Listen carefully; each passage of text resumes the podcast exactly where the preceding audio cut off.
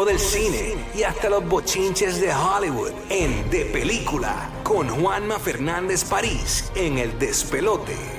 Aquí estamos listos para presentarte lo último del cine con el crítico de cine número uno de toda la Florida Central y Puerto Rico. Llega Juanma Fernández París aquí al Despelote, pero antes te recordamos que a partir de las 40 de esta hora tenemos los boletos para el Burbu Birthday Bash, bien pendiente para ganar el corrillo de Orlando. A partir de las 8 de la mañana, Orlando, venimos regalando los boletos para Sin Bandera y también tenemos la palabra clave de Bad Bunny para que la textes al 43902 y te vayas a ver a Bad Bunny en concierto. Y pendiente Puerto Rico antes de que finalice esta hora y durante la próxima hora vamos a estar regalando boletos para el Motherland Festival este fin de semana. Aquí está Juanma Fernández París. Buenos días, Juanma. ¿Qué es lo que hay, maní? Buenos días. Qué bueno que no me senté en el parking a comerme el sándwich de desayuno porque papi, no llegaba para el segmento. Estoy entrando y la presentación. Ahí está. Nada, pues esta semana hay mucho cine comercial. Hay muchas opciones en el cine, que es bueno, porque eso es lo que se espera. No necesariamente que haya que esperar al fin de semana de Acción de Gracias para poder arrancar el cine, precisamente porque eso el tiempo se supone que se ha consumido. Hay gente que tiene la tradición de ir al cine en Navidades o del mismo Día de Acción de Gracias, pero lo que se espera es de que se esté compartiendo en familia, así que por eso es que hay dos cañonazos comerciales. ¿Y por qué no se tiran el popcorn, semana? El gravy, para echarle el gravy al popcorn. Ah, chico, no. En verdad no sería malo, ¿viste? En verdad no sería malo. No sé, eventualmente a alguien se le ocurrirá el Thanksgiving Popcorn Special, pero mientras tanto yo acabo de tener un visual bien nasty. Anyway, pues vamos con los estrenos de la... Hay de todo, pero hay una que está buscando que se vaya al cine en familia, que es el estreno de la película protagonizada y producida por mi archienemigo, el señor Justin Timberlake, que es Trolls Band Together. En otras palabras, Trolls 3. Así que esta es una película animada de DreamWorks. Uh-huh. Y básicamente en estas tres películas, mano, son el equivalente. Yo lo que me imagino, yo nunca he hecho ningún tipo de droga fuerte, pero es como que se siente como coges a un niño hiperactivo y le das 3 libras de azúcar y se las tiras encima, ¿entiendes? Porque es una película que visualmente te estimula. Los chistes son a las millas de chaflán. No son ni siquiera ni 3 chistes por segundo. O sea, los gags visuales son tan... O sea, es una cosa así. Es como que la puedes ver 5 veces y probablemente vas a ver chistes diferentes. Y lo otro es, como a ti, Rocky, si te gusta la música y sobre todo la música pop, en realidad, pues los Trolls son musicales y siempre están cantando, así que están haciendo mashups. Así que aquí...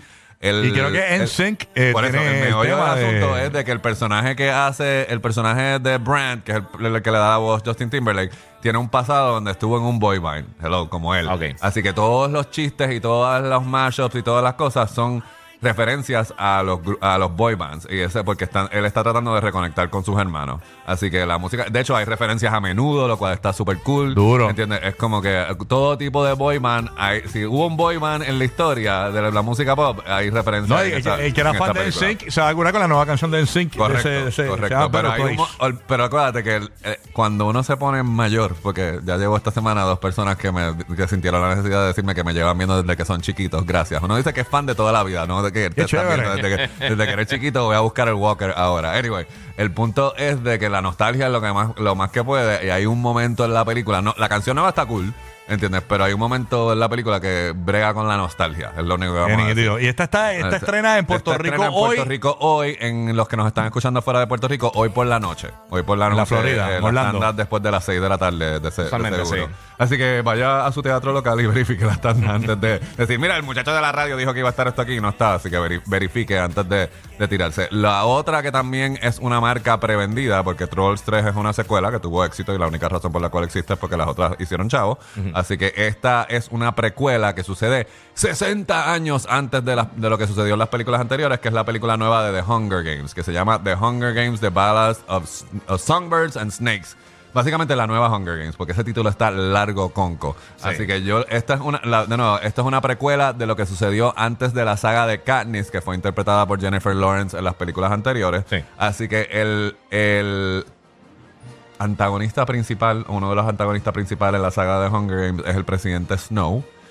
Así que aquí nos remontamos al momento donde el presidente Snow no tenía ningún tipo de poder y entonces era un joven ambicioso que estaba tratando de salvar a su familia de la pobreza y de que no y de que subir en el distrito donde ellos vivían, y entonces pues le toca ser el mentor de Lucy Gray, que es interpretada por Rachel Zegler, que hizo su debut en la pantalla en West Side Story, y ahora tiene su próximo rol importante.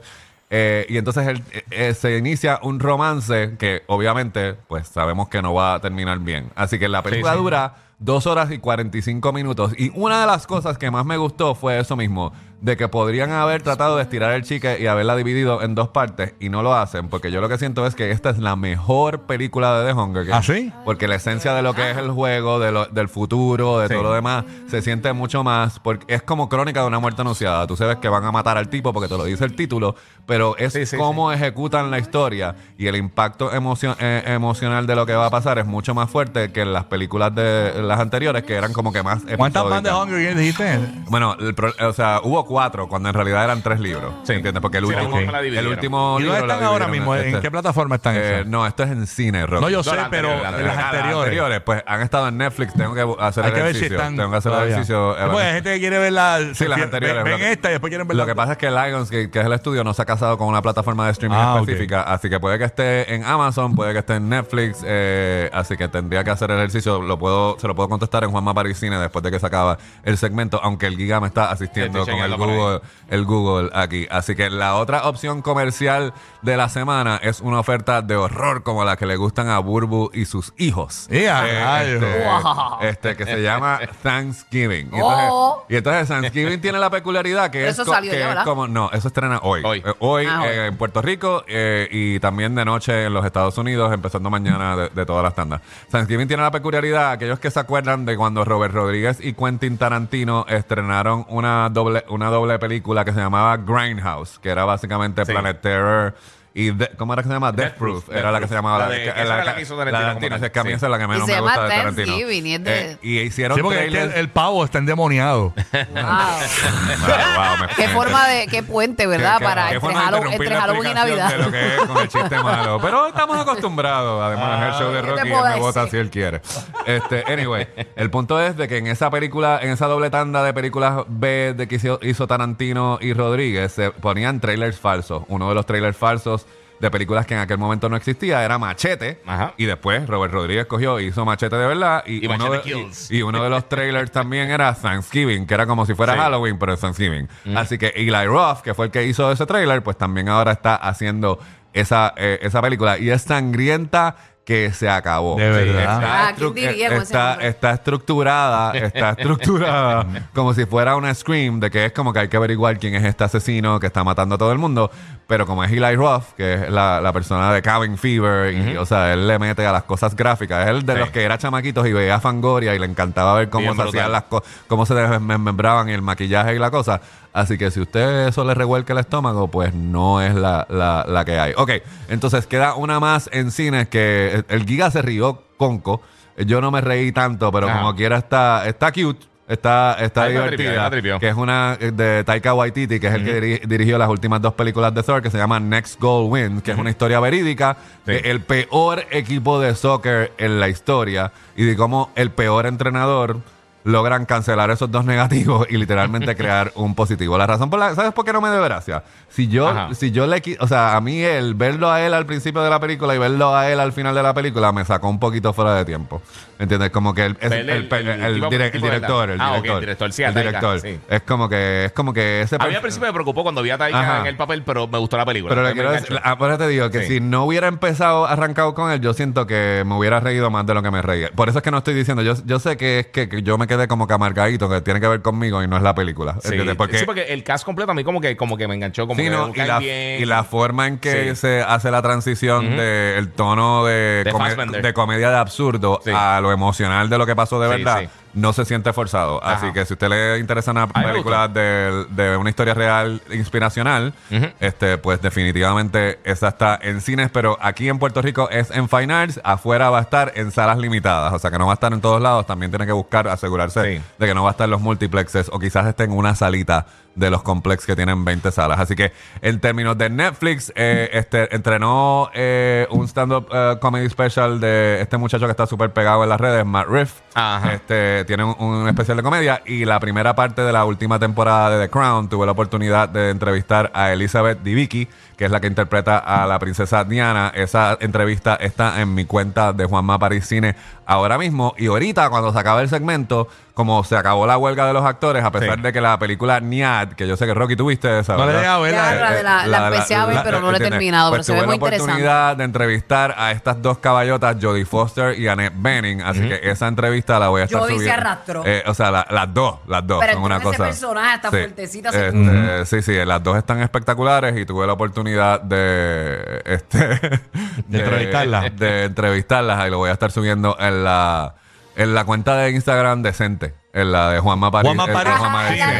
La indecente, pues, Naked Film Critic, ahí son cosas de hacer ejercicio. Y yo, como ya fui al gimnasio, ya no voy a alimentar esa cuenta. Muy bien.